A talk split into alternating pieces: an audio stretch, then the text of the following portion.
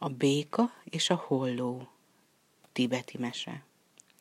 Békát fogott a holló, csőrébe kapta, s felrepült vele egy háztetőre. Ám amint letelepedett zsákmányával a tető szélén, a béka hangosan kuncogni kezdett.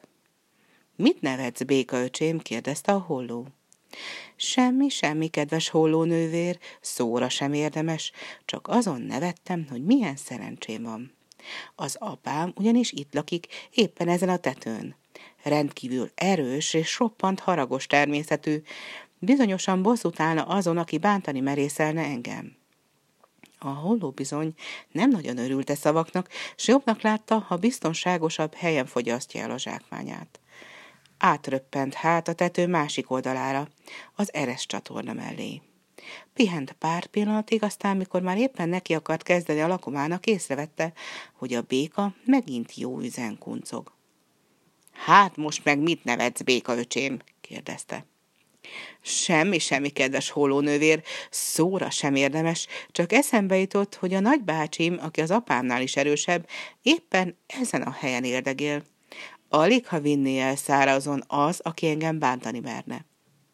A holló most már nagyon megijedt, és elhatározta, hogy elrepül a tetőről. Így is lett. Csőrébe kapta a zsákmányát, és a közeli kút kávájára szállt vele. Már éppen neki akart kezdeni az evésnek, mikor a béka megint megszólalt. Amint látom, kedves holónővér, nagyon tompa a csőröd. Nem kellene megélesítened, mielőtt falatozni kezdesz? Nézd csak ott azt a követ. Pompásan megfenhetnéd rajta. A holló megfogadta a tanácsot, a kőhöz reppent, és fenni kezdte a csőrét. Ám amint egy pillanatra hátat fordított a kútnak, a béka fejest ugrott a mély vízbe. A holló csak akkor vette észre, hogy a béka eltűnt, mikor már jól megfente a csőrét. Visszareppent a kútkávára, ide nézett, oda nézett, jobbra, balra forgatta a fejét, de a békát csak nem látta sehol. Végül megsejtette, hogy alig nem a kútba bújhatott el, s kiáltozni kezdett neki. Béka öcsém, kedves béka öcsém, már megijedtem, hogy elvesztél. Jó, éles a csőröm. Gyere ki, hadd gyerek meg. Ó, de sajnálom, kedves hólónővér, képzel csak, beleestem a mély vízbe, de nem tudok felmászni a kút oldalán.